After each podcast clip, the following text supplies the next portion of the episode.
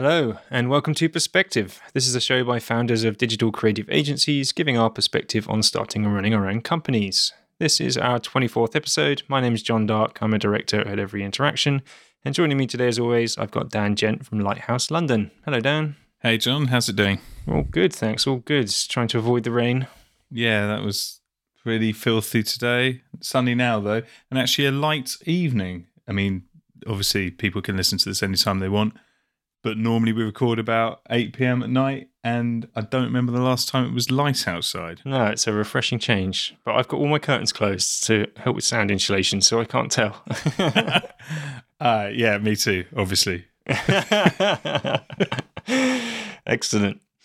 Uh, and today we thought we'd do something a little bit different. We've got a, uh, a listener question. Steve Calburn, long-time listener, big-time fan, writes in to ask us to talk about why people starting their own companies, why do people start their own companies, given that the rewards and workload can be tough? What is that certain something that we get out of doing it for ourselves? Thanks, Steve. That's a really good question. Fans. Fans? Yeah. You know, it was good to have fans. Steve's a big-time fan, which is uh, nice to hear, and that's why we do it for ourselves. Fame and glory. That's why I yeah. wanted to do it. and now we, And now we've got it. What do we do? Where's there to go now? So let's let's rewind. Let's go back to the beginning, Dan. Mm-hmm. What what led you to start Lighthouse at the beginning rather than keep on doing whatever it was that you were doing before? What were you doing before? I've forgotten. I was a developer, kind of being transitioned into a technical account manager, I think. But that was basically because the place was getting rid of people slowly. And I think I was tactically moved somewhere where the development team could be reduced, and I was still a developer, but not in the development team anymore. So the writing was on the wall. Yeah, I suppose so. Um, although I don't think that's why I did it. I think it was probably just blind optimism, I expect, that that, that led it to happen. I was I was thinking about this. I think definitely my career up until that point, things had mainly gone well, and I think I probably said a, a, a slight air of arrogance in the, oh, well, this will work as well then, you know, because I was a developer back in, uh, when was this, the noughties, it's supposed to be mid-late noughties, I think, yeah, mm-hmm. That's how old we are, right? Yep. yep. Developers, well, web development, quite hot property, you know what I mean? As in, you could basically, there were lots of agencies, lots of jobs, and essentially if you just moved job every two years, you'd people kept wanting you, you know, you, you wouldn't be looking for a job for long, and you'd find somewhere and people would, you know, not chuck money completely at you, but certainly there wasn't a lot of negotiation. You could basically say, well, here's what I want, and people generally paid it.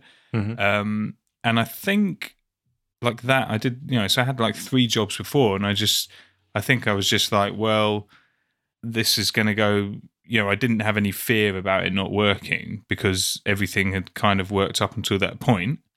And I think I also saw it as like a career thing. I think in the back of my mind, I was like, well, this doesn't work. That's okay, because I can clearly get a job in about a week. I've already proven that. And I'll only be more exciting to those people for having started my own business. That's what I think that's what I said to myself. Mm-hmm. Because I must have said something to myself, because there's no way I'd do it now. So you, you it was you did it on purpose, basically. It was you it was a, a premeditated act to to actively start your own agency. Yeah, absolutely. I mean I'd say to I mean it was me and Tom, so it was an agency and we gave ourselves a name, so yeah.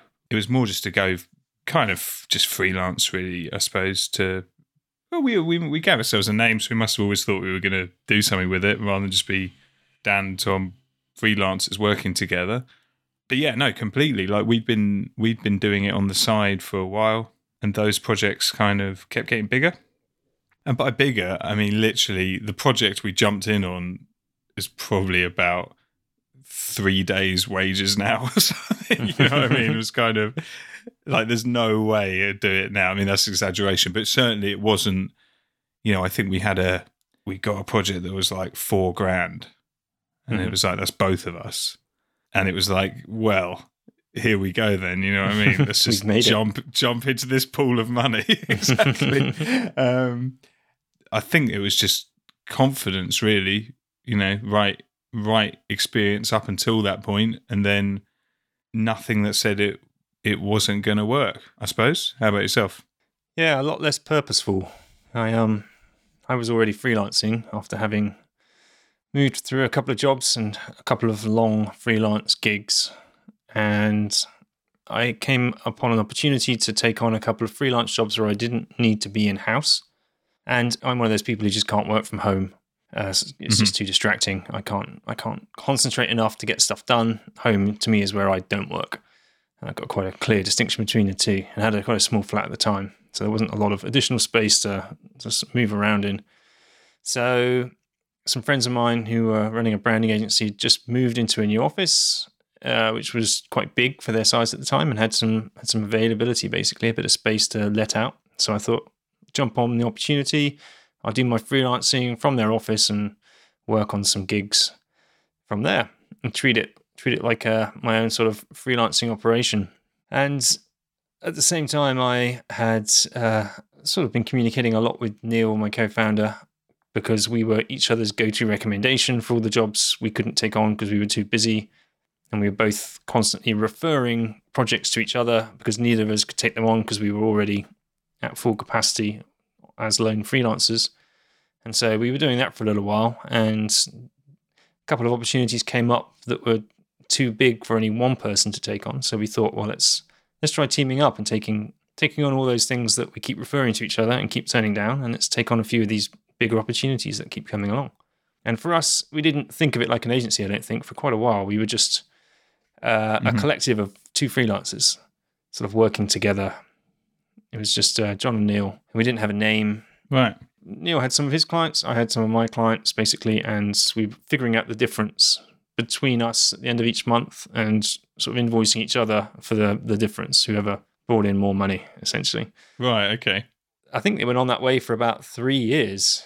We we had, at some point during that three years... probably in about a year in, we had decided to, you know, we need to make this a bit more official. We want to started becoming, mm-hmm. it just sort of naturally fell into being more agency-like rather than being independent freelancers who had a bit of extra resource. And we we started spending more time in the office together, going to meetings and uh, first client contacts, pitches, all those kinds of things together as uh, John and Neil with no brand. And then it took us two years to figure out a brand and a name. And eventually nice. we, after many... Many discussions, settled on Every Interaction and made it official. Nice. So we sort of fell into it naturally. Yeah, I mean, that's, I suppose, our beginning was very much led by Tom, really, which was when we were both working, he would get design jobs because he worked at um, Imperial College, and there were lots of places... Lots of people in Imperial College that would say, hey, we need a website. And Tom would say, well, it's not actually my job to build you a website. The main college website is my job. Mm-hmm. But I do have weekends. And if you've got a budget, you can. I'll do a bit of design work for you. And he'd do that. And then eventually they started to ask him to build things that needed databases and stuff like that. And um, yeah, I think the first job he called me in on was a some kind of quiz questionnaire kind of vibe, which, you know, is... as any developer knows, is sounds very simple in concept, and then as you start unpacking it, um, there's lots of stupid little bits to it, and he kind of got got it in a bit of a mess, so I kind of helped him with that over a weekend. Pre-Survey Monkey. It was pre... It might have been... It might have turned into Survey Monkey. Yeah, that might have been the, the origin. Whoever we did it for might have taken it. Um, no, yeah, it was pre-Survey Monkey, and... Yeah, and then so then I would just do that at weekends, and he'd get these gigs that people wanted stuff for. And I, yeah, I don't, you know, it's one of those decisions where you're like, I can't remember the first time we said, let's both quit our full-time jobs and do this. It just slowly became obvious. And then the, the, the ridiculous thing about, you know, you're talking about, oh, is it a risk, like, you know, to, to quit your job? The thing I waited to do was buy a house. So basically, mm-hmm. like you can't really get a mortgage on a, I've just started my own business and have no guarantee of income. So I like Tom started. Um, he he quit his job. I know he got. I think he got a, a like a redundancy. So he did it the right way. You know, took a bit, got got a little bit of a payoff, which let him settle out over the first few months. I basically got myself a mortgage, like, you know, the most debt you're gonna get in your whole life. And um, and then at that point I was like, hooray, guess what, bank, I'm quitting my job. um, obviously I didn't tell I didn't tell them that. And then I remember I definitely remember like kind of a a, a chat over whatever the cool I M tool of the time was. Uh, what was the Microsoft one? Instant Messenger? Yep. I think so. Yeah. Is that A O L? What it was called? That one. Or, it wasn't A O L. I C Q. I think, I think we used I think we used like a, a thing called Trillion, which like was like a wrapper for them all. It was uh, amazing. Mm-hmm. And I just remember a, a chat with him while I was at work at the end of, you know, on my job, and he was already full time, where there was a bit of, from him, a bit of, oh, you know, well, I don't know if you should start in March because have we got this money and that money and, you know, maybe let's wait. And I just remember being like, nope, no way. You're you're not kind of quitting your job and doing it, and I don't get to quit mine and do it. So I was just like, no, that's not. I was like, that's not happening. I'm, you know, I'm handing you my notice now. I've got a mortgage.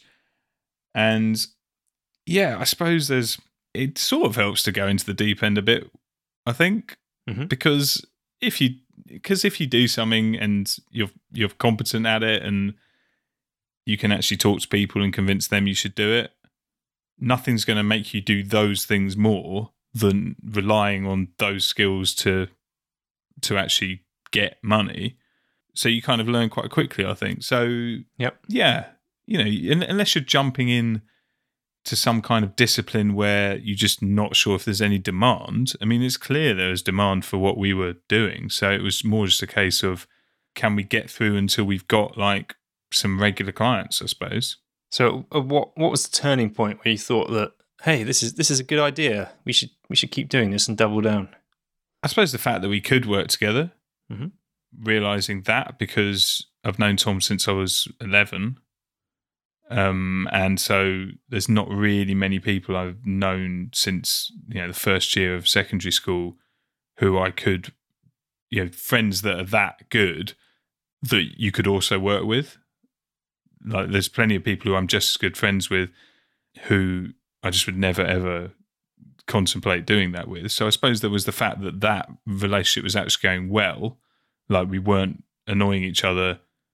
We weren't letting each other down in any way. In fact, we kind of both clearly had the same values and work ethic towards the towards the actual business. Yeah, I suppose. I mean, I suppose Tom getting made, Tom getting his redundancy thing probably was. It was obvious to him that he should try it because that's the time you try it. Mm-hmm. And then, as I say, I was just like, well, you know, it was his idea in the first place to get me involved. I was like, well, you've convinced me now, so I'm going to do it as well, you know. So, yeah, it's really, you know, I I kind of, I remember like a couple of snapshots of conversations in, in pubs and things like that. I don't think there was a turning point really, other than just eventually, as I say, it became a point of like, can I borrow hundreds of thousands of pounds before doing this just to make it that much more um, spicy? Mm-hmm. Yeah. Nice. What about, so you, your one was just that you basically, I suppose, just started building up work. Essentially, yeah. I think I think there are a couple of milestones that sort of marked it in my mind, at least in my memory, of, you know, what what turned it into what I thought was, yeah, this this is this is going to work. This is this has got legs. And yeah, the first time I think was when we we got a project where we needed to get additional help. Mm-hmm. Where we needed to bring in somebody else with, uh, I forget the details. I think it was a couple, we needed somebody with some more illustration skills and even a bit of animation skill because it was doing some Flash stuff back in the day. And mm. um, also just capacity. Like, we needed some, some more bodies in there doing production work with us to help deliver the thing that we've agreed to do. It's at that point where I thought, well, we're starting to, we're starting to take on things here that are beyond just the two of us. And that made me think that this could scale, that we could grow, that we could get some more interesting projects. And yeah, those early projects, we I think we took on almost anything that came along at the time. Hmm. I think that that particular piece was for Monocle. Yeah, it was the launch. It was the pre-launch for Monocle twenty-four radio uh, to do an interactive presentation for Tyler Brulee to take around the world to investors to get sponsorship opportunities for the launch of Monocle twenty-four. And it was to talk about the radio station and all of the things it was going to do. And we uh, animated a load of these scenes and put together this crazy flash presentation that launched as a desktop app that could be used as a sort of animated presentation tool, sort of thing you'd probably just do in Keynote today. But yeah. um, it wasn't nearly advanced enough at the time to do anything like that. And a second job where we were working on a recruitment platform project where I think it was one of the first one of the first sort of product jobs, product U X U I jobs that we did that was our own project that we were doing, I think, from the ground up uh, to get them launched to an M V P uh, when it was just a founder or founders and helping them get out the door with their very first version of the product. Right. And that was something that really appealed to us. And that, that was the genesis of like, what eventually became the thing that we decided to specialize on and, you know, make the heart of what we do at Every Interaction. One thing that always came as a surprise to me when both taking on these projects and also just, you know, starting a company in general, it's just, just how much work is involved. Mm-hmm. I hadn't anticipated that it would be quite so difficult, I guess, because we'd come from a place where everybody, all the other things about running a business, including getting the work in the first place, managing the clients, uh, figuring out all the little details of how to run the project, managing cash flow, paying the mm. rent, doing everything else, managing your freelancer bills, all these things that always been abstracted away because someone else was employed to do them, everywhere else I'd worked. So now things are on our shoulders and all this sort of responsibility had piled up and And all the time, even though it was just two of us at the time, it still took a bit of time to do all of this stuff and, and to win the work in the first place. Something I'd yeah I'd only ever done as part of a larger team inside an agency. And yeah, it it was always, it was a bit of a shock to me at the beginning how how much extra work all that stuff is and how much of my time it took up that I couldn't just be sat there doing the design stuff that I wanted to do all day, every day at the time. Yeah, fair. Yeah, I suppose. I think Tom and I were already we were already quite accustomed to the we need to sell this stuff because we had been doing that to the you know to these projects from before. We'd go and meet people, and also you know Lighthouse wasn't our first venture. When we were thirteen, fourteen, we released a fanzine called Propaganda. Awesome. Printed. Print, of course, yeah. Printed and available in record shops. I mean, mm. there was internet, but we certainly weren't on it.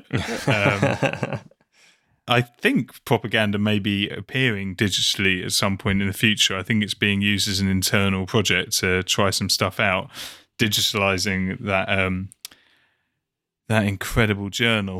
Um, and for that, you know, and this was, again, this was kind of Tom... It was the same vibe. Tom doing a lot of kind of entrepreneurial, making stuff happen, and then me going along for the ride. So he would ring record labels and get them to send him free records because at the time there was no digital music. So mm-hmm. the way you promoted a single was you siphoned off however many copies of that twelve inch to send out to journalists. I can imagine Tom doing that, wheeling and dealing on the phone. Or... Yeah, absolutely. and then you, and then a percentage of that siphon, you know, you didn't send to the major ones. You kept them back for for the indies, and uh, we were one of them. We we sold fifty copies. That was our maximum ever run. Mm-hmm. But we got so many records, and this was Tom calling, getting us gig tickets, getting us all this stuff. So. You know, we had, I think, from that, and then we did like we used to do wedding DJing as well. Um, nice. And that was a, that was another one where Tom was like, we were D- we were DJing at someone's party, and some guy came up to us and was like, "Oh, I'm I'm starting a nightclub. Will you come and will you come and D J at my nightclub?" And I was like, "Yes, of course, we'll D J at your nightclub. We're amazing D Js." Uh, took his took our number, and then the next day he rang me up. and I was like, oh, I was on a coach somewhere or something. He rang me up and was like, yeah, actually, it's not a, uh, it's not a nightclub. It's my wedding next month. Will you, you know, will you D J at my wedding? And I was like, no, I was like, I don't D J at weddings, mate. We're we're top quality D Js. We don't D J at weddings. and then and then I texted Tom and was like, that guy asked us to D J at a wedding, and Tom was like, you can get paid lots of money for DJing at a wedding. Text him back now and say, yes, we will D J for him, and it's this much money. I was like, all right, okay. And then so we became wedding D Js for a little bit. So we'd already, so we'd kind of had this, this starting sort to sound of, more like Trotters Independent Traders. Yeah, you guys are running it. around in that's a what, yellow Reliant that's Robin. What I thought. that's what that's what I thought the websites would be, John. I thought I thought yeah, we'll shift a few websites and then we'll move on to something else. But but it's lasted. No, yeah. So it's kind of, we already had that kind of that side, that sort of the businessy side of it was already something we were quite accustomed to. And I don't know. I think for me it was like I was no longer working at the weekends, so it actually. I was probably working a little bit less because I'm a bit like you. I can't work from home. So we, you know, we got ourselves some desks. You know, suddenly it was like, well, I've got all week to work on this stuff now. Mm-hmm. So I, I, it felt like less, it felt less work at first. Because you're doing so much in your spare time to yeah. kick things off in the first place. Yeah. Yeah. I don't know. Yeah. And, and I, I know, I don't remember feeling that fussed about, but we running it, but we were quite simple. Like we had, like we rented desks. So that wasn't a huge overhead. Same here. Yeah. It was just the money we took out really was our only, our only cost. And I was pretty naive to all the other stuff. You know what I mean? Like, um, tax, et cetera. Oh, that thing. Oh I, yeah. I need to pay that. Do I? Yeah. Well, um, yeah, by naive, uh, you know, we, we didn't, uh, We didn't avoid it, but I just didn't really think about it until it till the bill came up. So I'm pretty sure there were several points in those early months, years where we could very easily have been wiped out by a an accounting underestimation. But um, there's that point, isn't it, where suddenly H M R C decides to hammer you. Like there's it's sort of like, oh, you're you're just messing around now. All right, your business. So next time we speak to you, it's going to be serious. And I think that, you know, we hit that point, made it through, and we're like, okay, we need to tighten up that stuff. Mm-hmm. And I think that, you know, so, yeah, luck, really, I think, was how, how we got through that beginning bit, I expect. Okay, so there, there wasn't much of a plan. You didn't have a business plan written out, sort of goals, targets? No. No. No. Not us, really. We, we just either. We just were getting... But then at the beginning as well, it's quite... it doesn't take as much effort to kind of increase the sort of project size, right? So at the beginning, you're like you say, you're scrap, you're basically taking on anything. So you're taking on stuff, you're probably not charging enough, and it's small stuff. So, you know, doubling the doubling your average project size at the beginning can just be the difference of saying a different price or randomly walking into someone with like a medium-sized project rather than a tiny project. Mm-hmm. You know, that like now it's so much harder to kind of step up the type of client you do, whereas then you could step up the type of client uh, by bumping into someone in a bar. You know what I mean? It was yep. like you could suddenly, an opportunity would come up and people would be like, yeah, you're completely really cheap, so of course. Like, and you seem quite good, so... Mm-hmm. You know, clearly, clearly, we're going to do it. Um, you know, as much. I think that beginning bit, that stuff's quite easy because you, well, if if you're any good, you probably are quite cheap, desperate for work, quite good, mm-hmm. and and therefore that's a very easy thing to buy. You know? Yeah, very true. Yeah, I, I meet people these days, and everything seems to be in a similar situation. Starting companies from scratch seems to be a lot more premeditated. There's a lot more thought mm. behind it. They treat it much more seriously, like a like a real startup with goals, ambitions, sales targets, finance plans, uh, growth plans, everything else you can you can think of, stuff that we probably didn't think about until year three. But who did you look at back then as a role model? Because I I, I, I expect that's because, you know, now there's business leaders in this space are like heroes and they write books, and and I think the the people that are writing books, ah, that's probably not true, I probably just didn't read them, but uh, I kind of I kind of feel like the people whose books I could have read back then, probably quite stuffy bigger, you know, bigger company, that, that sort of small, lean company being really cool and famous mm-hmm. wasn't maybe quite there. And the, and the sort of the heroes I had in the industry weren't writing about business. They were writing about how to C S S. Use C S S. And, yeah. yeah, exactly. You know what I mean? They, they didn't care about business either. Like, I think our industry at that point didn't have those people focused on the business rather than the, the doing. Yeah. Maybe it was a lot. Yeah, it was a lot smaller. It was a lot. Everyone did a lot broader things. There weren't many specialists. Yeah. Um. Yeah. It was a different, different world. We're sounding old. It's probably easier. No, but it was probably easier, right? There was probably less, you know, less people to kind of pick from if you wanted to get stuff done. Mm-hmm.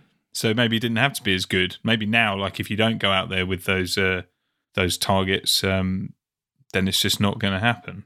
Yeah, I agree. Yeah, it's, it's a different world. I think I think you can probably still fumble your way through it, but it's definitely not as easy to do so as it once was. Yeah. Now yeah. There is a lot more pressure. Everything costs more to do these days, including, you know, getting desks and employing people and, you know, trying to figure out what it is that you're selling in particular, because there's so much competition. Yep, absolutely. Yeah, I wouldn't say we had much of a plan either. We really just sort of fell into it. Like I say, we found those those projects that we really latched onto and realized that this was something we really enjoyed, we were really good at, and not a lot of people were, were doing, because obviously most people were just sort of your out-of-the-box full-service agency doing a little bit of everything and anything. Yeah. I don't know who my who the people I looked up to would have been either. Um The only people in industry at the time, I guess, were were bigger agencies, the sorts of people we'd come from. And I wanted to do something different to what they were doing. I wanted to be different to what they are. I still do. I think the only, the only people who we would have looked up to, but I didn't know particularly well at the time, were people like ClearLeft, mm-hmm. uh, the sort of smaller independent agencies doing interesting things, starting to specialise. But I don't know, it, it was difficult to... The news cycle didn't exist. The, the communication channels were hardly there.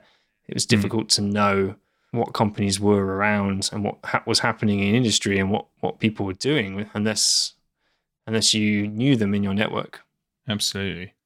Yeah, I think we had um we had a friend who still a friend who runs a film production company, and uh, I remember just before actually this might even be my turning point, or at least a, a, a moment of decision, is that me and Tom went for a drink with him, and he just started this company and was, you know, had been doing it for sort of six months.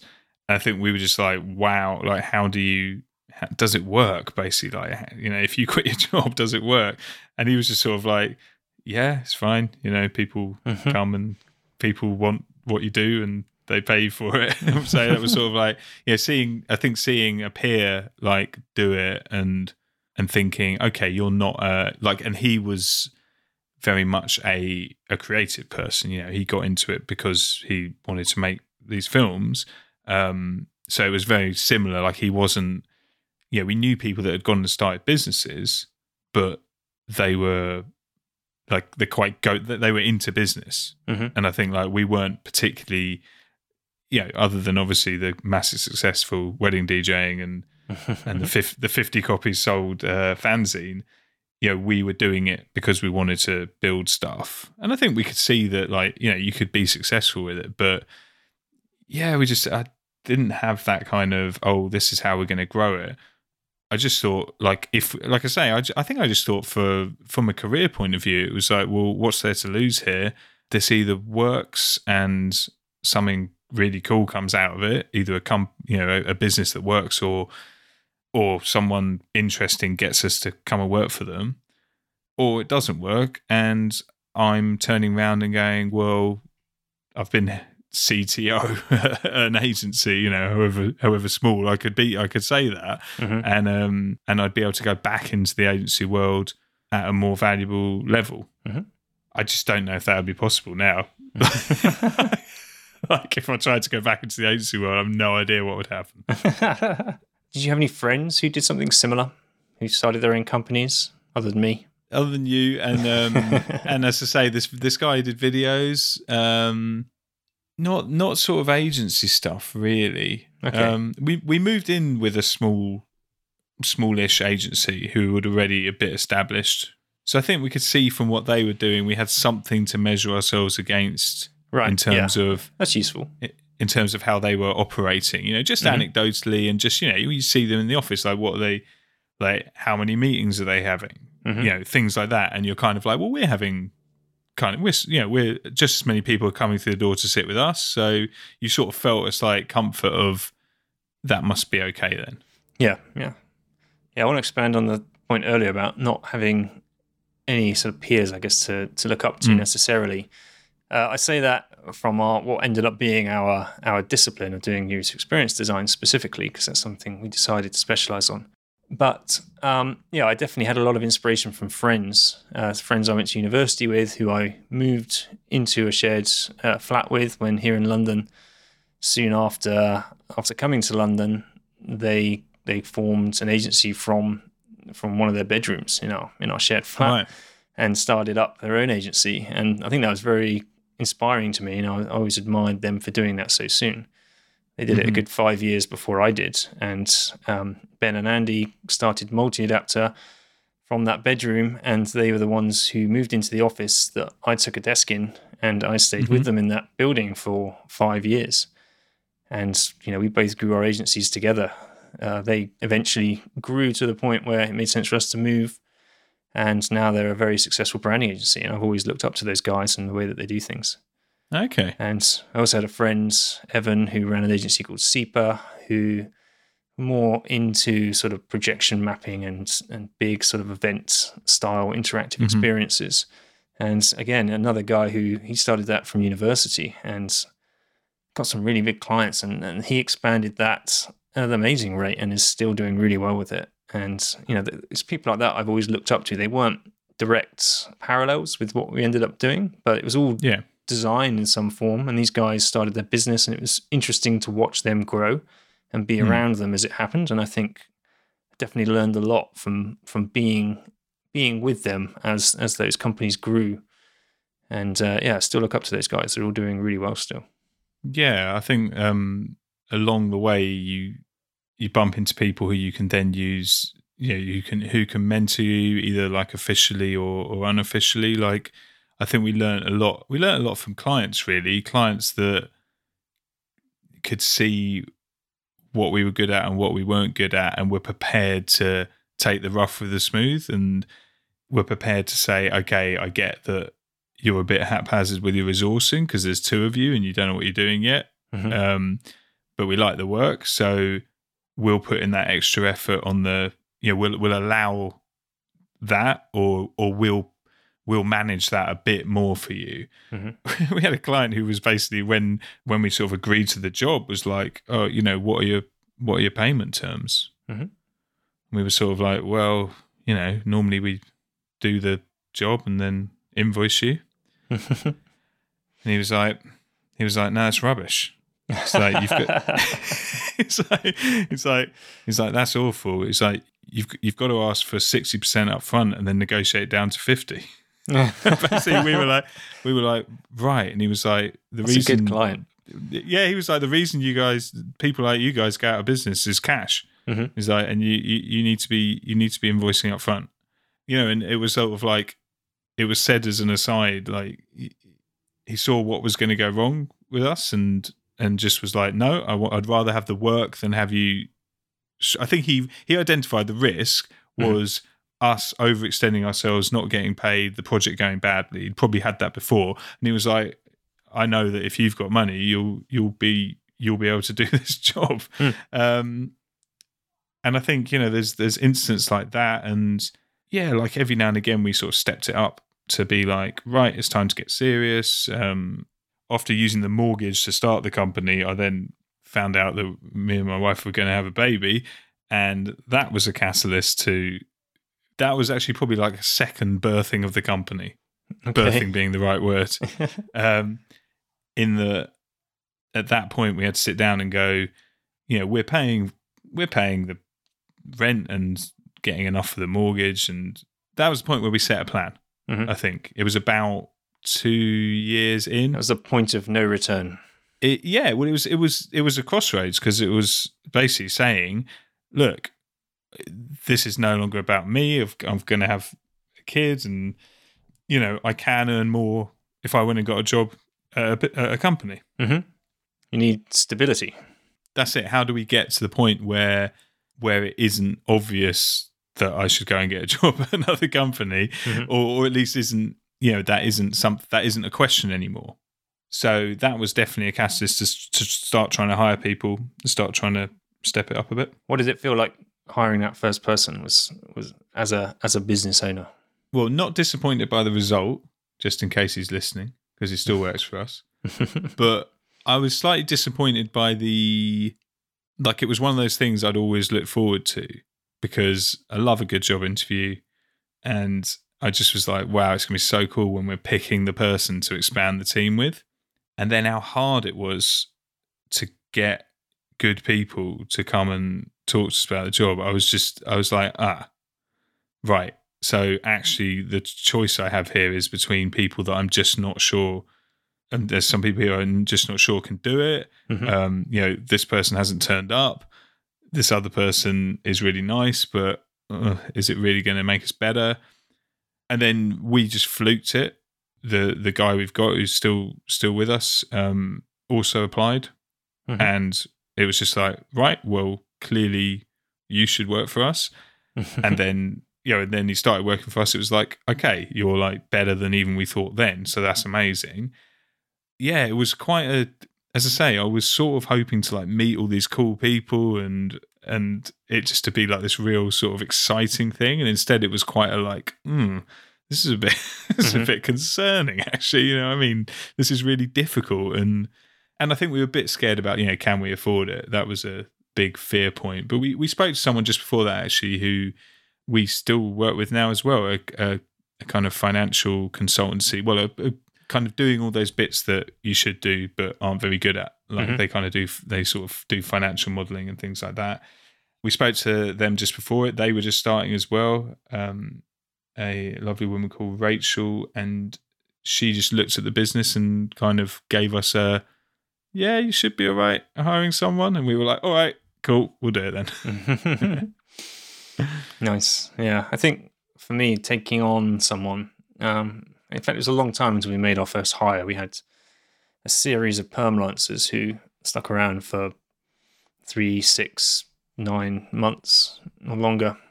Um, mm-hmm. At a time that we just kept in, uh, but never converted to full-timers. But the fact that there was somebody else there who was around all the time and you were paying them, and they relied on that that income. Mm-hmm. I, I know they could have got another job somewhere else relatively easily, but it felt different to me. It felt like like you were responsible for somebody else. Like mm-hmm. it wasn't. It was no longer personal. It was no longer just you that, that someone else's life and living was dependent on you making sure you made the right decisions about the business and getting new business and doing a ju- good job so you get paid. Uh, and that's, that was a, a level of responsibility I don't think I anticipated. And yeah, that sort of snuck up on me. It was one of those moments where I thought, yeah, this is, there's no turning back now. Mm-hmm. This is serious and need to make a good run of this, because otherwise I've just wasted years of my life. And but also, you know, it's not it isn't just my life anymore, it's other people's. There's other people involved now, and and so you've got to you've got to take it a bit more seriously and start start doing a bit more planning, doing just being a bit more organized, having a bit more structure, uh, and then obviously eventually when we do hire full-time people, it, that just steps it up another notch, where you know these people really do rely on you, and if you do things wrong, then you know people's people's uh, livelihoods could be at risk. You're right. It's that point at which you're you're not critical. Like, you're really important still. Like, if you stop turning up to work, the business would struggle, or or would would certainly not just deal with that quickly and easily. But ultimately, if I stopped going to Lighthouse, people would still ring Lighthouse asking for websites. The people would still be able to deliver those websites, and in my absence, if that was a problem, would get someone in to do what I'd been doing. You know, it's sort of, that's the turning point, isn't it? Where mm-hmm. it's like, okay, now this business isn't me anymore. It's it's now an entity of its own that I work for. Obviously, I own, have a good deal of influence over. But actually, you realise as well that that influence, like you try and change it, and it's sort of doesn't change as much as you kind of once it did. Like once it was like, all right, let's try saying this instead and doing this instead, and you just do it. Mm-hmm. And now, and even now, you know, we're not big businesses, but even now, you say, let's do this, let's change this, and it doesn't all change, or it takes a long time to change. And you think, right, so it's no longer me. And that's quite, in a way, I, f- I find that quite nice. Like I find it, I find it nice. It's, it's a, you can sort of take the pressure off a little bit with it. Like, cause it does feel really pressured when you're, when you feel responsible, but then once it becomes its own thing, you can sort of say, well, of course I'm influential here and I should do my best. But if it doesn't work, it's no longer me that didn't work. You know, so you can sort of start to be a little bit more like what'll be will be with it. Yeah, I think that's that's the next turning point to me. That's the the step beyond, you know, when you're really small to when you, mm-hmm. you have scaled a bit, and this this thing becomes even more serious, right? It steps up a level, and you realise that you're now a much smaller cog in keeping that machine running, mm-hmm. and you don't need to be there the whole time. The rest of the, the cogs will keep on going, even if you're not engaged the whole time. And to me, that's back to Steve's point, back to Steve's question. That's one of those certain somethings that we get out of doing it for ourselves. It's that you've built this thing. It's almost like it's almost like having a, a child, I guess, in a way, in that you've you've created this thing that you've brought into the world, and you spent all this time bringing it up and getting it to the point mm. where it's at. And at some point, it's going to become independent of you if you've done it rightly. Yeah, and it, it should be able to, and that's that means you've done it right. That means you've done a good job. If it can be out there living in the world independently without you, job well done. Yeah, and I think that's, you know, what what do we get out of it? I absolutely think that my my style with it was always, once we got people on board, my style was always, because it's how I'd always wanted to be treated, was to be like, you're the important one. You do what you see fit. I will support you in that. I'll give you what you can do. You know, the kind of free love kind kind of style of management that's pretty much the only style of management I'm capable of, because I'm certainly not organised enough or disciplined enough to go around like cracking people's heads together and, you know, and, and leading by example. no, leading, or, or, or, leading by or fear. Um, you know, I'm certainly, I, I can't achieve that. Mm-hmm. So it was the only way I could go. But from what I'd seen and what I'd, you know, what you read, I, th- I was like, well, this actually, this is how this should be done. And not saying in any way that like, I've got it, I've got it right. And, you know, it's, it's, it doesn't need me to change to, to make it better in any way. But that has that, you know, you see that work. Like you see people then just going, all right, it's okay for me to make decisions and making decisions and them being on the whole good decisions and stuff changing when you haven't asked for it to change. You know what I mean? Like coming in and being like, all right, we're doing this a different way now. Mm-hmm. Oh, great. Like I wasn't even involved in that decision, but it is a better way. It's something I shouldn't be deciding. I'm no longer involved in that part of the business. There's a great book called Maverick by Ricardo Semler. Have you heard of such a book? I have not. He is a Brazilian guy, and his company, he runs this massive company. He's like, it's like some, he's got braces on on the front cover. It's like a proper eighties kind of business book. But um, he basically invented, invented, I don't know, he was really innovative manager and did that, like empowered people. Just basically was like, you guys do whatever you want. I think he was even like, you pay yourselves what you want, like do like a, with a massive company. Mm-hmm. And he was always like, you know, he'd go, one of the things I remember about that book was he was always saying that every time he came back from holiday, his office had basically been made smaller and moved. Like, so like slowly just people were making these decisions, but the company was doing better and better. Mm. So it's kind of, he just let people do what they wanted. And they were like, well, why have you got such a big office? You don't need it. Fine. Make it smaller. You know, and, and the fact they were able to do that meant they were also able to change the things that mattered about the business. So yeah, I, you know, that's slight aside, but it's, but I think that's when I, when stuff like that comes off, that's what makes me happy now, rather than when, when I do something I'm happy with. I think it's about finding what it is that's rewarding about it to you. I think it must be different for everyone, right? What, what it mm. is that you find to be the most rewarding thing. Um, yeah, and to me, it's it's that we're we're making a difference. We're helping other people's businesses become a reality and giving their customers the best experience they can get. And to me, that that gives me a warm feeling inside that makes me think, damn, we did our job really well. We know what we're doing. We deserve to be doing well as a company. Yeah, yeah, yeah. And that's the reward, to me at least, uh, that I get from it. And as long as we can continue to do that, I'll continue to think that, you know, what we're doing is successful. Yeah, that's it, isn't it? It's um, it's that it works in a way that I that I find acceptable. You know, there's no. Like, we do things in the way that, obviously, because me and Tom run it, we do things in the way that we see right. You know, our the limits of our ethics are the limits of mine and Tom's ethics, probably, which are obviously okay with me because they're mine. Um, but it's that's you're right. It's kind of it's just it's nice to see it going completely. So yeah, given that the rewards and workload can be tough, Steve asks, What would you mm-hmm. What would you say in terms of the rewards and the workload can be tough? Well, I suppose it's meaning financial rewards. I'd say that's accurate. I mean, yeah, I think both of us could probably be earning more if we went elsewhere, right? Yeah, no doubt. Yeah, def- definitely. But now it's an investment.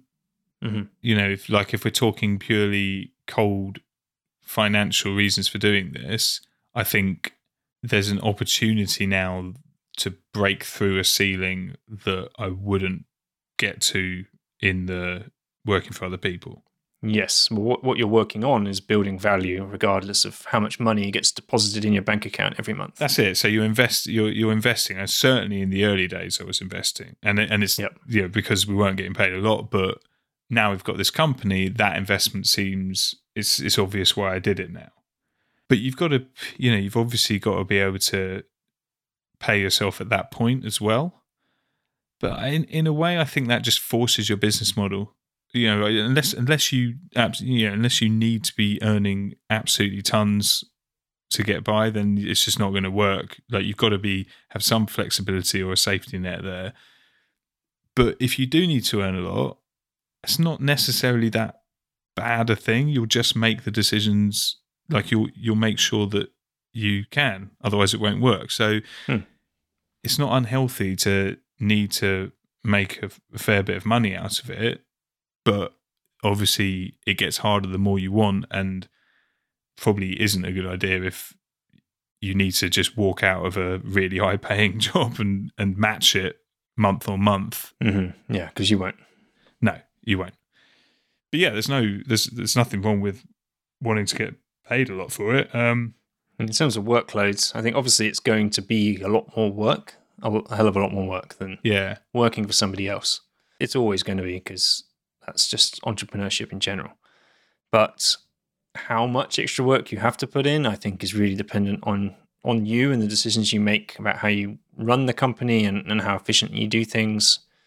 You know, I, I've got friends who have started and run agencies, and I've I've seen them work incredibly, incredibly hard, harder than I've ever worked. Mm-hmm. And they've definitely reaped the rewards from it. But I don't think I'd be willing to work quite as hard as they did. Like, the, the hours they would put in w- were insane. And I, I look at that and I'm scared of it, because that's not something I've ever wanted to do. If I had to work that many hours to achieve to achieve what we've got, I probably never would have done it. And you know, we've made it a thing, made it a bit of an ambition and a goal of ours to never to never have to put ourselves in a situation where we where we need to work so hard that it it's it's a drain and it's it's tiring to, to continue. Yeah, completely. I mean, I think as soon as we started doing this, I was I mean, I can't work that hard anyway. I'm just not the sort of person that can power on into the night, night after night at all. Like, it's just just doesn't work with me. Me neither. But I realised that there was now no limit, no one telling me when to stop working, hmm. and that the more I worked, the more money we'd get. And I just said, well, actually, I'm just going to work nine to five now, really. You know, obviously, sometimes I'm going to work more than that if the project needs it. Get out of jail card, work mm-hmm. the weekend. Yep. But actually, that's fine. Like, and that should be the aim. Like, this, it's not scalable to to work and work and work.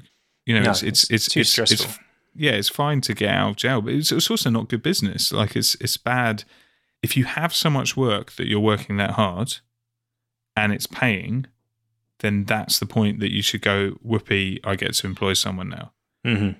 Yep. And if you and if there's a reason you're not doing that because you're not making enough money off working that hard, well, that's a business problem.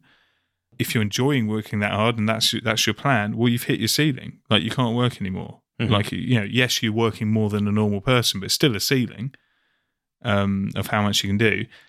And when are you ever gonna when are you ever gonna step back and and make the decisions to to grow it if you're if you're if you're that busy? I can understand people that work super hard on like networking and sales and that kind of thing.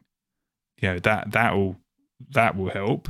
But to work hard like doing the production. the output work, yeah, the production work, you've all, you've automatically got to start seeing yourself as like a as a resource to the company. You can't behave like that with a resource and have a successful business. So, you know, there's no, I don't think there's any kind of honor in, in working super hard. I think it's, um, it's more, it's more kind of a symptom of that you're not quite doing it right, maybe. Yeah. I've always felt that way about it as well. I mean, there's no hard and fast rule, you know, it's different for everyone. I think different industries have different philosophies as well about how to get things done and what it takes. And, in in our in the digital industry in particular, I think it is a, a bit more relaxed. There's a lot more planning involved in projects, and a lot of the work and planning is a bit more quantifiable, so it's more easy to estimate up front what things are going to take to do, which isn't the case in some industries. There's a lot more unknowns and mm-hmm. things that you can't quite put a, a number on in, in such an exact way. Yeah, yeah, I, I, I feel pretty much the same. But it is... um. rewarding, and it isn't it isn't for everyone. You know, it is hard work. There are risks, uh there are highs, there are lows. There it's it's a roller coaster, uh, but if if you are determined, you've got a vision, you think you can add value, and you think you can lead people, it's definitely worth worth trying, I'd say. Yeah, absolutely. I mean, to to to come to, I don't know if this is Steve's question or one you put down, but would you would you go back to being employed by the man? The man. That, is a that man. Cool, radical phrase. The person. Yeah, the person. Yeah.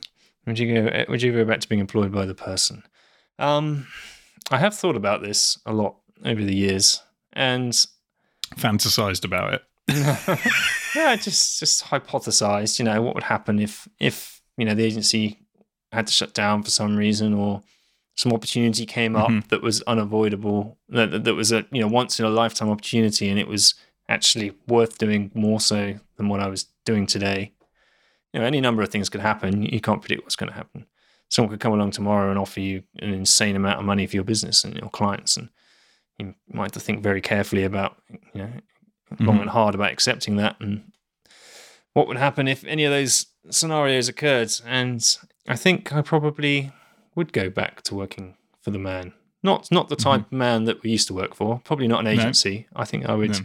I like the idea of going client side and being like a, I don't know, like a, a, a head of user experience, or a um, chief design officer, a C D O style position in a in a relatively large company doing with a relatively large product.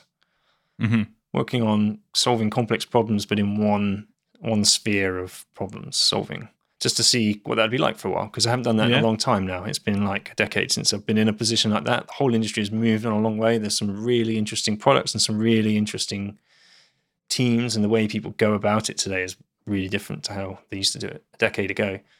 yeah, something about that appeals, that I think I could do that sort of job really well. And based on the experience that I've had with this agency, I could I could pull that off. And yeah, it, that's the sort of thing I think in the, if something would have changed, that that sort of opportunity would excite me again. I'm not sure I would, if if for some reason I was no longer running Every Interaction, whatever that reason was, that I would immediately go and start another agency. I probably wouldn't do that, at least not straight away. Yep, fair. I look for a different experience. Mm-hmm. What about yourself? If if tomorrow somebody came down and yeah. and bought Lighthouse London and you no longer had to work for them, mm. uh, what what would you do other than take a very long holiday? yeah, um, I think I'd have a I'd have a hard time not working with my friends, which is kind of a cheesy thing to say, but also is now the reality. Yeah, yeah, the people who work for us are my friends, obviously. Uh, but, you know, I do work with my best friend from school. And I think it would be weird to not now do that. But obviously, we can't carry on with our careers completely entwined forever unless we're going to, unless Lighthouse is going to be there when we retire, which is potential, mm-hmm. I suppose.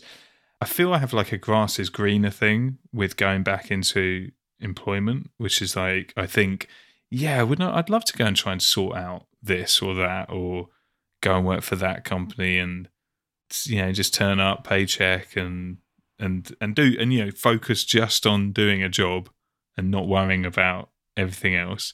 Mm-hmm. But I, th- I don't. I think I I think I've got the bug for like building things now. Like, you know, I think I'd love to like start it again, knowing what I know now, in a weird way.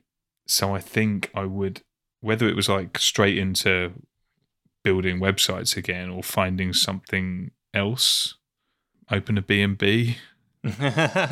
yeah, that, that was that was my plan B, actually, like yeah. become a carpenter or something, like do something completely yeah. different, like, but then you're starting again.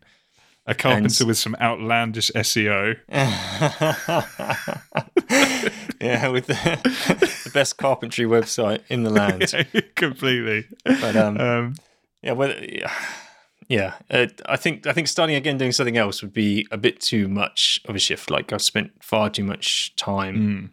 I spent twenty years specialising in what I'm doing. I don't think I can spend another twenty years on something completely different. Uh, no. At least I don't think so. Course perspective might always blow up. yeah, professional podcaster. Get some there of that go. Ad money. but yeah, no. So I, I think about it, and yeah, I don't know. I think I've, I think I've got the bug now. At least in the medium term, I imagine I'd be trying to work out what to what to start next. Although, you know, I, that kind of worries me as well. Yeah, I, I would equally be really interested in starting a startup or a product of my own. Mm. Certainly got a lot of ideas, but it's it's uh, it sounds, after having started one company and run it for so long, it is hard work, and to jump straight into doing another thing that is equally, you know, just as much hard work, it seems like I need a bit of time off. I'll go get a... It's, a job a job with a man seems like time off, really. It seems almost yeah. like the equivalent of a of a holiday job where you are, exactly. where it, everything, there's so much more is taken care of for you, and the weight of responsibility on your shoulders is less than it was before, and you're getting paid more for it, and you probably have to work less hours. And Rem- remember not to remember not to mention this at the job interviews. I'm taking this, I'm applying for this job because uh, I need a holiday. It looks, it looks easy. It feels like it might be easy. yeah. But yeah. No, cool. Well, let's let's not worry too much about the future. No, that is a long way off indeed. Yeah, yeah. Cool. so, yeah, thanks uh, thanks for writing in, Steve. That's very helpful. I know uh, a couple of other listeners have also written in to ask some questions, so we'll see if we can get around to some of those eventually. Uh, if anyone else uh, has got some topics they'd like to hear covered, please write in. Uh, we'll consider all the entries. Maybe if we get enough of these, maybe we'll do a different version of this where we try like uh, addressing a few more points more quickly in, in a single episode rather than just picking one and talking for a long time about it. And having a crisis about it. yeah. yeah. Cool. So thanks to everyone for listening. I've been John Dark, at Dark John on Twitter, from Every Interaction. You can find us online at every interaction dot com on the web, and at Every Interact on Twitter. If you'd like to contact us about this episode, to write in to ask uh, any more show topics, or to find any of our past episodes, you can do so on our website, perspective dot f m, or send an email to get at perspective dot f m. We're on Twitter, underscore Perspective F M, iTunes, uh, all the podcast apps and players and things. Um, just search for Perspective F M. You'll find us there. Uh, all the links to everything, along with the show notes for this episode, are on the website. Uh, Dan, where can people find you and Lighthouse? So my personal Twitter is at Gentus Maximus, and Lighthouse are at We Are Lighthouse. Um, and Lighthouse is just at we are lighthouse dot com. So yeah, um, give me a shout. Tell me what I should do with my life. Awesome. All that will be on the website along with everything else. So thanks everyone, and we'll see you next time. Cheers, Dan. Cheers, John.